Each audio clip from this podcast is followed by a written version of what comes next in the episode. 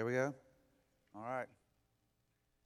Okay, so um, hopefully next week we'll finish up our series in uh, second, First and Second Corinthians. So we've we've taken a while. We've been in this for a while, and it's a series we've called Messy Church. And if you've been with us uh, through this series, then you you know why. Because the uh, church in Corinth was very messy, a lot like ours.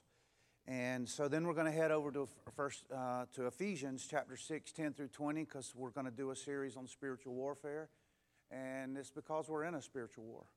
Uh, so I think that'll be uh, relevant. And if you want to jump over there and start looking at that a little bit, and um, there's some, some books we'll, we'll have that we can recommend for people that want to look at that. I want to mention that uh, on Wednesday nights, um, for those who are in the adult Bible study. We'll be moving into the chapel for a midweek celebration that will include a time of worship, teaching, testimony, and prayer. Now, I know during the month of September we're going to have a, a parenting class, and that will be, I believe, in here. Uh, but there are some people that want to continue going to the Bible study, and so that will be in the in the chapel uh, for those of you who would like to be part. And I did want to mention I think it's important for us because this is important to our church. Celebrate Recovery will be taking a short break and then moving back to Thursday nights. And we're, we're prayerfully contemplating exactly when the best time to do that. It might be October or November, but that will be uh, is to be determined. So just keep those things in mind in prayer. So as I begin, I want to um, I want to read a quote by uh, Jim Cymbala in the book called Spirit Rising.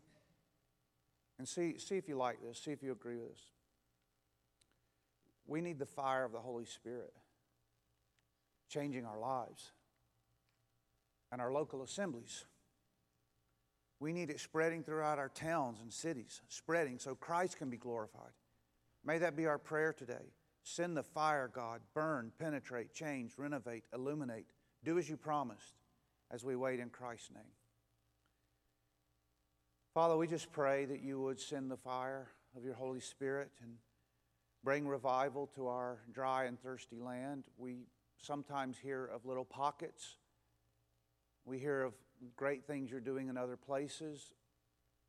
Sometimes we experience great things right here, but we are in desperate need, oh God.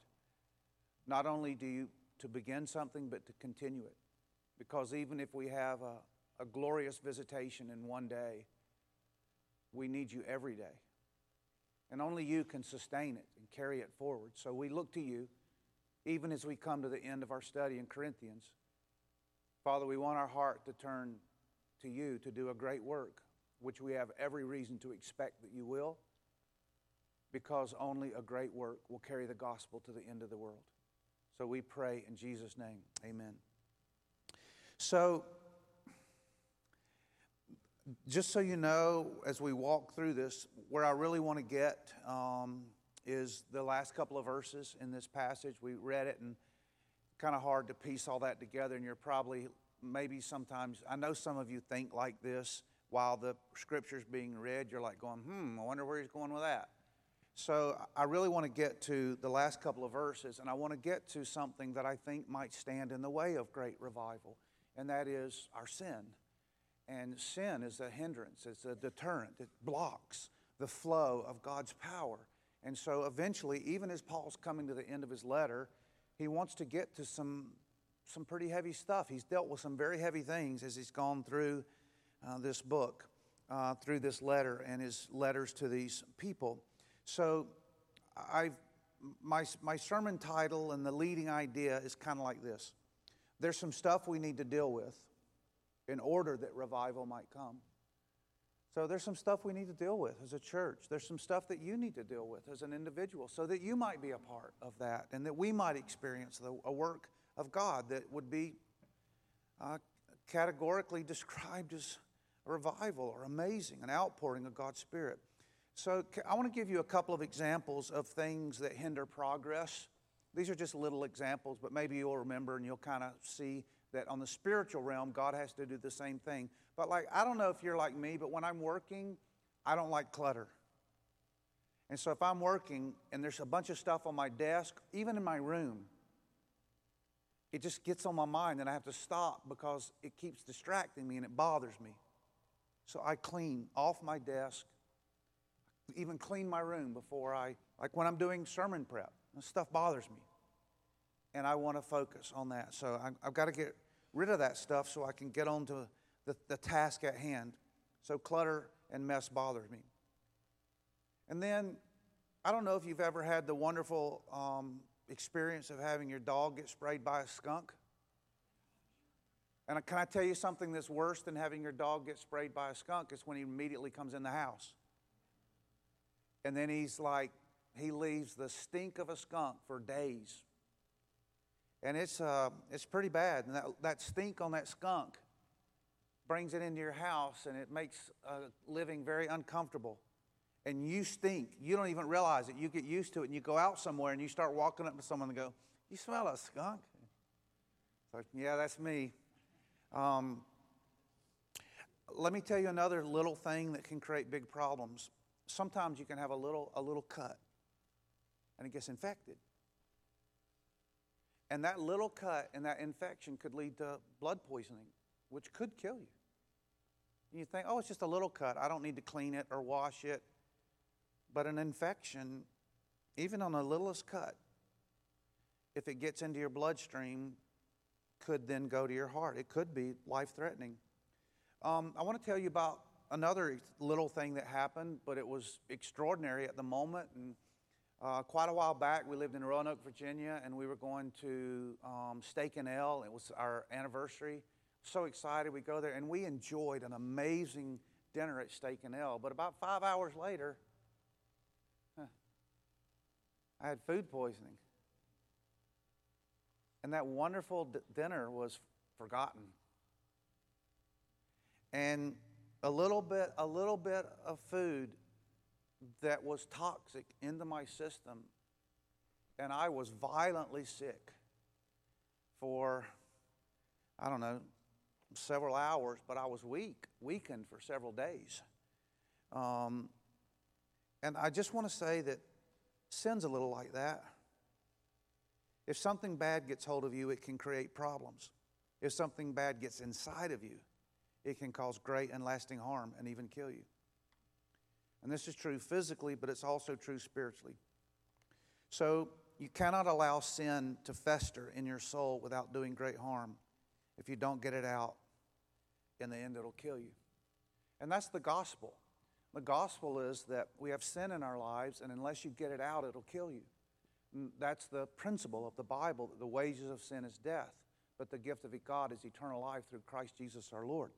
So I, I want to um, I want to work our way to the, to the closing comments here. So, the first thing I want to mention in this passage is Paul was uncomfortable having to defend his calling as an apostle, but he was willing to do it for God's sake. And we've been on this, and it's a long stretch, so we've already talked about this somewhat. I don't need to go, re- go back and repeat it, but in verse 11, he says, I have been a fool, and you have forced me to it, for I ought to have been commended by you. So, Paul was saying, really that those who personally experienced Paul's ministry firsthand should have been the first ones to defend his integrity as an apostle, and he genuinely did not see himself as being some special, fantastic person. He says later, I am nothing, but he knew that he had a special call from God upon his life, and he would seek to fulfill his duty.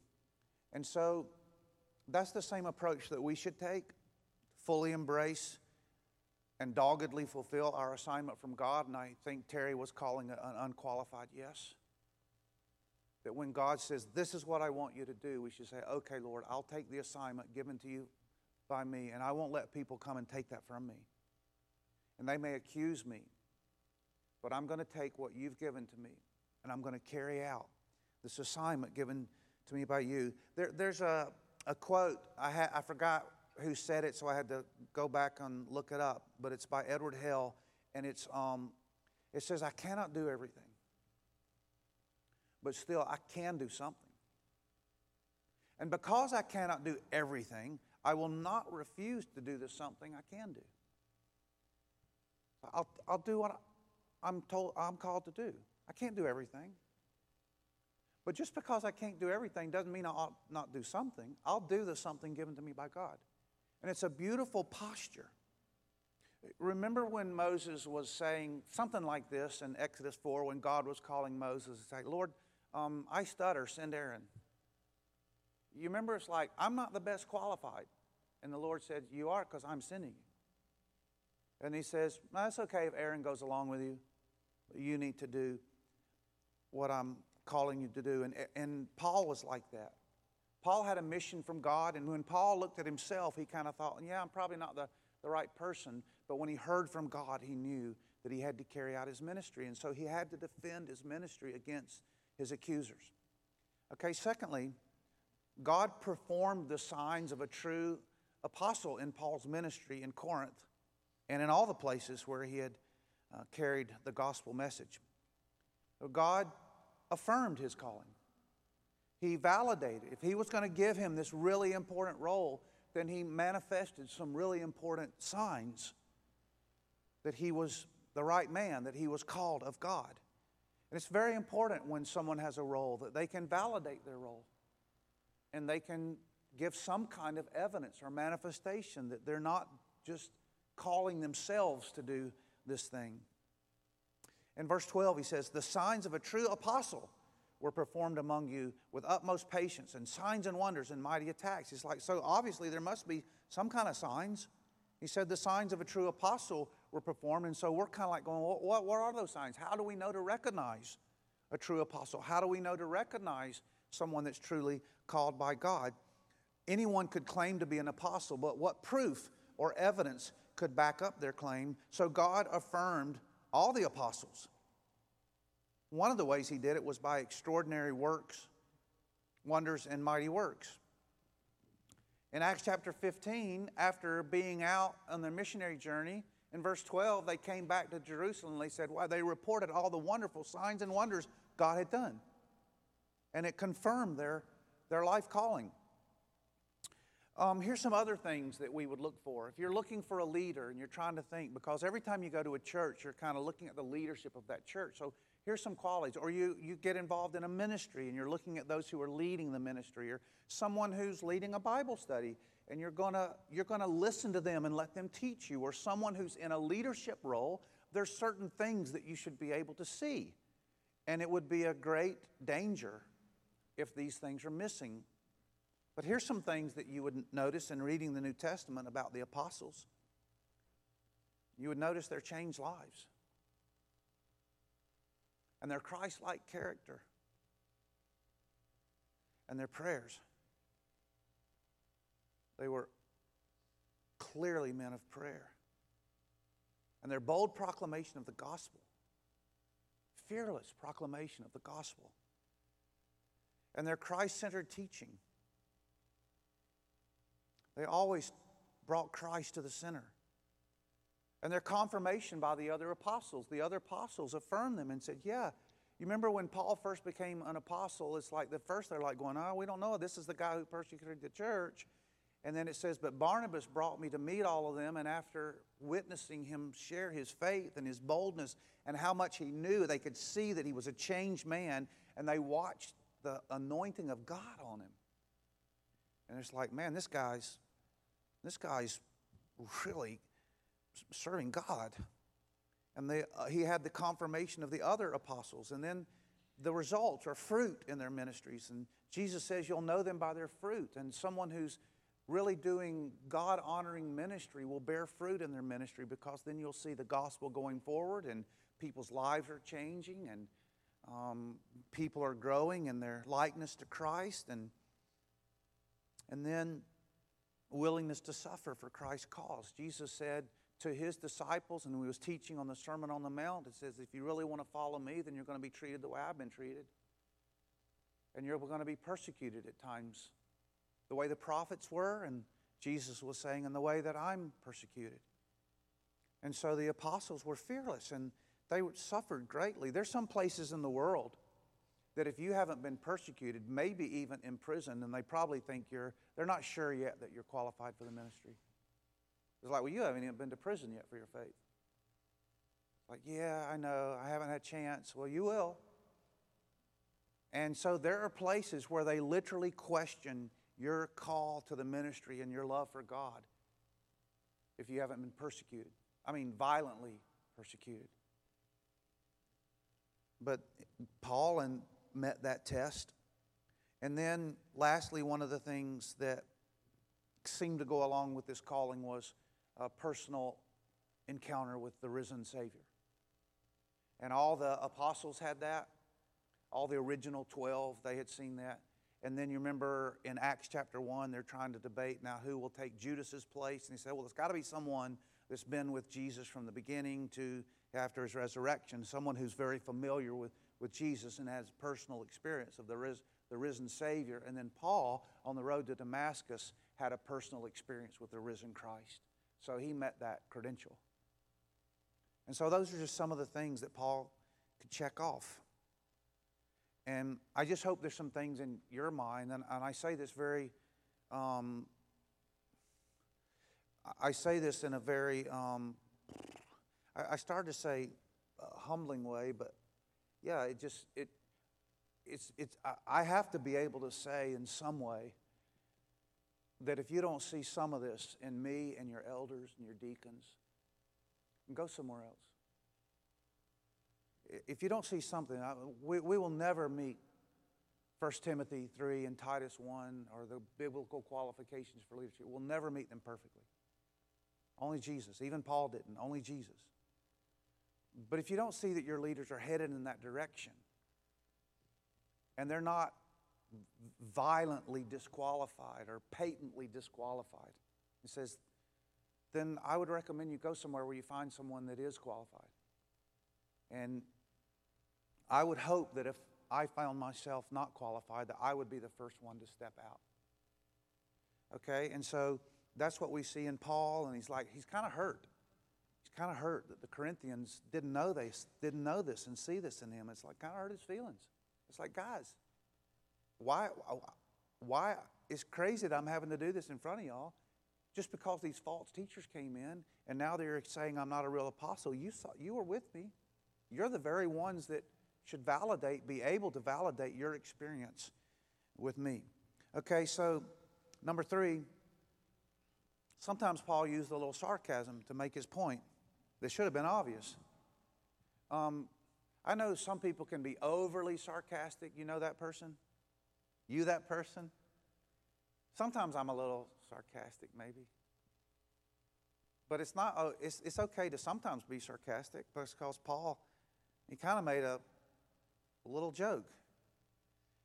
Um, in verse 13, he said, For in what for in what were you less favored than the rest of the churches, except that I myself did not burden you? Forgive me this wrong. In other words, they were accusing Paul of he must not be a big hitter because he doesn't charge a big fee. It's kind of like that's kind of their comments, like, oh, he's not that important. It's like he's not like, you know, if you get a big speaker into church, you're going to have to pay a big speaker fee. But Paul's almost free. He must not be too doing too good. He can't even demand the big fee. And Paul turns it to a joke and says, Oh, yeah, forgive me for not charging you more. Forgive me when I come to ministry, I didn't send you a bill. And he's just kind of calling them out for this apparent accusation.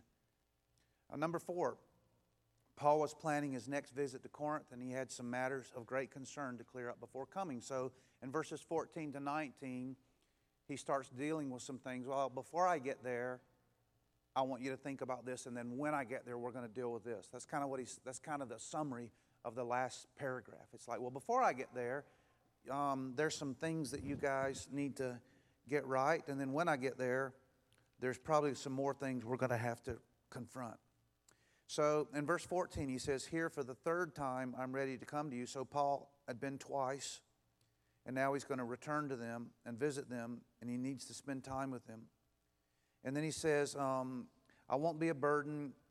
I will not seek what is yours, but you. It's like I'm not after your money. I want you. I want to talk to you. For children are not obligated to save up for their parents, but parents for their children. It's kind of like um, it's kind of like mm, it's not typical for a parent to charge their six-year-old rent. And when they get to be about 22, you probably ought to. And they're still up in your basement in 32, then you got a problem. Okay? I know some of you, maybe someone here's living in your parents' basement and you go, please don't do that to me. It's like, grow up. I mean, there comes a time when you, you move out and you grow up and you take adult responsibilities. But you don't charge a six year old. You know, that's like Paul saying, and, you, and Paul saying, You're my spiritual children. I'm not coming there to charge you. You're young in the faith, and I'm coming there to help you. So he says, Whatever these accusers are saying to me, um, he sort of um, calls, them, calls them out for um, their accusations they were making.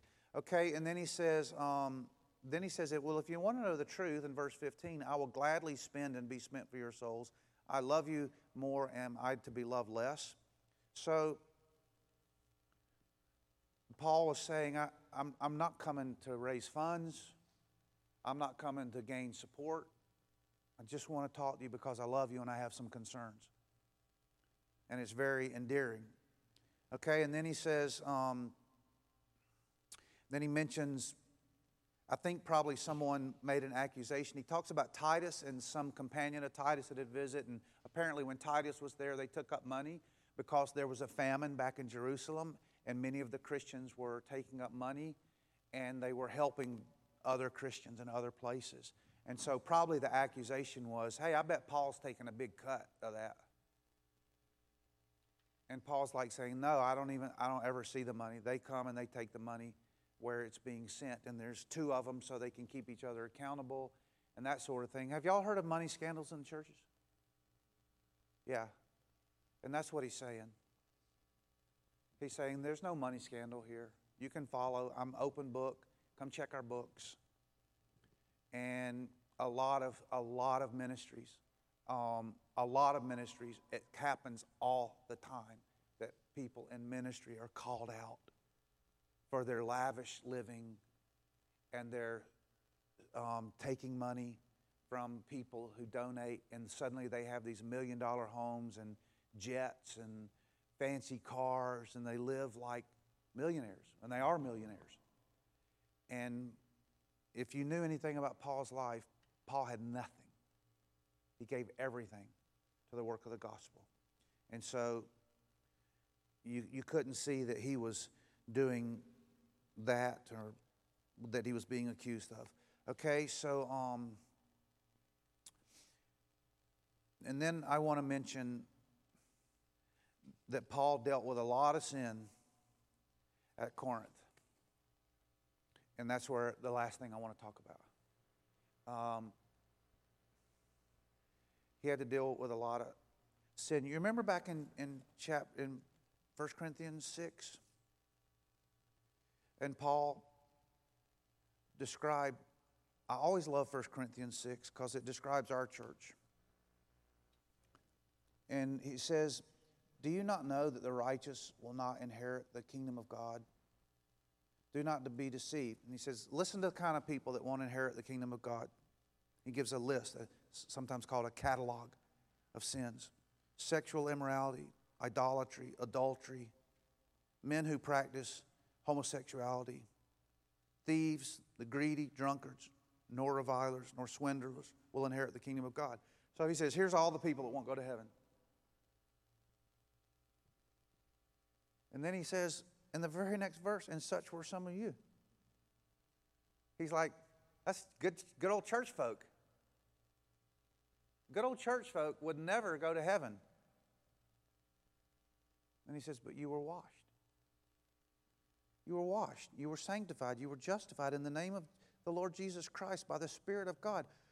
Homosexuals, drunkards, thieves, liars, greedy drunkards were washed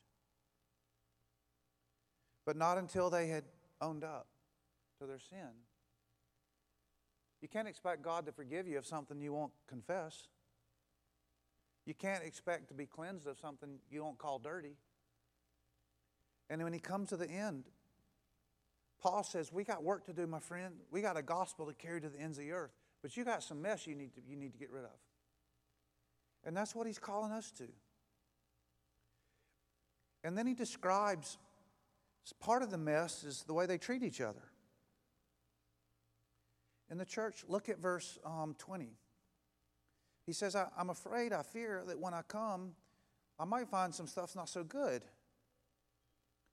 Um, there's pro- I'm probably going to find relationships in the body of Christ that involve quarreling, Christians quarreling with each other, jealousy, anger, people are mad at each other, hostility, slander, people are saying things about each other, gossip, conceit, disorder.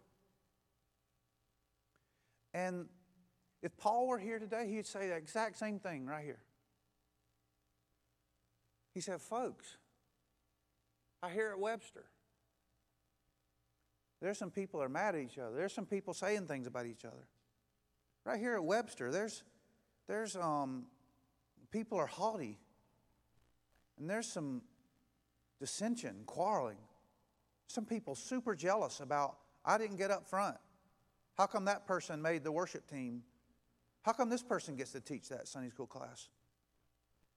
I should be head of that committee. And Paul was saying, we got to get rid of that mess. How are you? What a joke that you come to church and you ask for revival and you don't even treat each other with love. Those go hand in hand. And so, and then he goes on and he talks for a moment about there's some mess in the church between Christians. And c- can I say this? This is not at all surprising. One of the hardest things I discovered upon becoming a Christian was getting along with Christians. Because the closer you get to someone, the more you realize they're not perfect. And you're real disappointed. And you get upset. And you get mad, and you start getting mad at your brothers and sisters in Christ because they're not perfect. And guess what? They find out that you aren't either, so they get mad at you. The hardest thing, one of the hardest things for Christians is learning to love Christians. It is hard. And then he goes on to say there's some problems in your church, and he says, and also there's some problems with some individuals who aren't making progress with their sins. And he, he lists some of the more obvious. He says in verse 21 I fear that when I come again, God may humble me before you, and I may have to mourn. Like I'm going to break down. It breaks my heart over many. He doesn't say some, he says many. Breaks my heart. I'm, I'm weeping before God on my knees, on my face, weeping tears of remorse because some who sinned earlier and have not repented. They're still living in their sins. And he, he names a few impurity, sexual immorality, and sensuality that they have practiced. So there's some people who secretly are cheating on their wives, um, looking at porn, getting high, stealing from people. Oh, they do it in a professional way. So he's saying there's still sin in people's hearts, and they're coming to church like nothing matters, and they're just walking on as if everything's good. And God's saying, I so want to bring revival. Let's get this out. It's, it's an appeal. It's a summons to revival. It's a summons to experiencing the joy of God. He said, Well, we got to get this out. I, love Psalm 132. And in Psalm 132, it says, Blessed is he whose sins are forgiven and whose, um, let me see, um, no, not 132, 32. Blessed is he whose transgressions are pardoned. It's like beautiful. It's like, man, man, you want to be, you want to be a happy church? Then get that sin out. You want to be a happy Christian? Then get that sin out. Listen to this. Psalm 32 Blessed, happy before God is the ones whose transgression is forgiven, whose sin is covered. Blessed is the man against whom the Lord counts no iniquity. There's no more in there. He's confessed it. in whose spirit there's no deceit. He's not going around deceiving people. People think, oh, what a super saint. But deep inside, God knows, no, you're still wallowing in your sin. Get it out. In verse 5 says, I acknowledge my sin to you. I did not cover my iniquity. I'm like tired of covering it. It's too heavy of a burden to carry around. I will confess my transgressions to the Lord, and you forgave the iniquity of my sin. And, and I love, I've always loved Psalm 139, the last two verses. It says, Search me, O God, and see if there be any wicked way within me. Search me, God. Complete, utter honesty before God. And as we close, I want to I want to read a couple of, couple of things. Um, Richard Blackaby, in um, Hearing God's Voice, he said, His Holy Spirit. Let me, before I say that, let me, let me say something. You may be sitting there going, How can I do this? How can I reveal? How can I come clean? I mean, people think that I'm up here. What will they think if I'm honest? Truth of the matter is, they might already know you're not entirely honest. You're the one thinking you fooled everyone. But I, I, like, there's a couple of quotes I want to read. Richard and Henry Blackaby wrote this His Holy Spirit persistently works in our hearts to bring us to repentance. He's, that's what he's doing. He's wanting to bring us. That's what God's saying to this morning. It's like, church, let's go forward, okay? Let's go forward. Let's do great things for the name and the glory of God. But first, let, let's get this out. Got to get this out. His Holy Spirit persistently works in our hearts to bring us to repentance. With repentance comes forgiveness and restoration. What greater gift could God, could the Holy Spirit give us than conviction, conviction of sin? Because that's going to lead us to forgiveness and restoration. Um, Dallas Willard, in one of his books on spiritual disciplines, he said this Confession is a discipline that functions within fellowship. It's like it's not always just a private thing.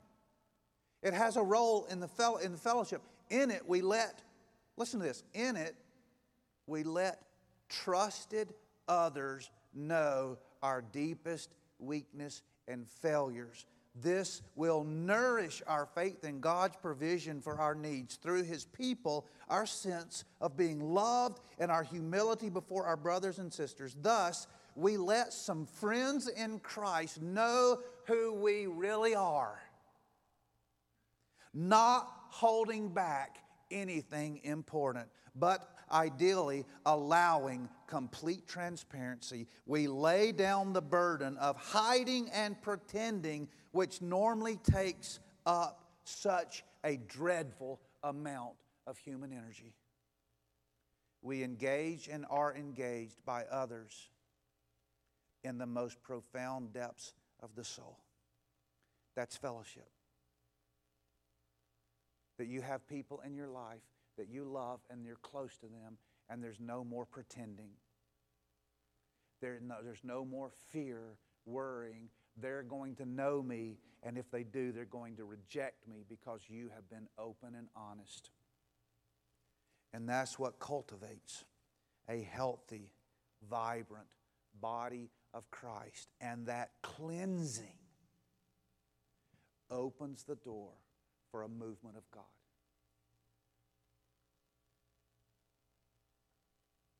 The Holy Spirit brings guilt. He convicts us in order that he may get the poison out, to cover the toxin with grace and to bring new freedom and new peace and new walking with God. Okay, do you understand the principle? You don't need to be afraid to be honest with God. And no more generic confessions.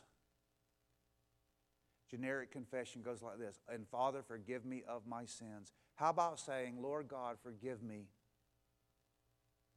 for something when I did when I was younger and I was part of a date rape and a football team because a bunch of girls took advantage, a bunch of guys took advantage of someone. Do you know that's common in high school? You know that's common?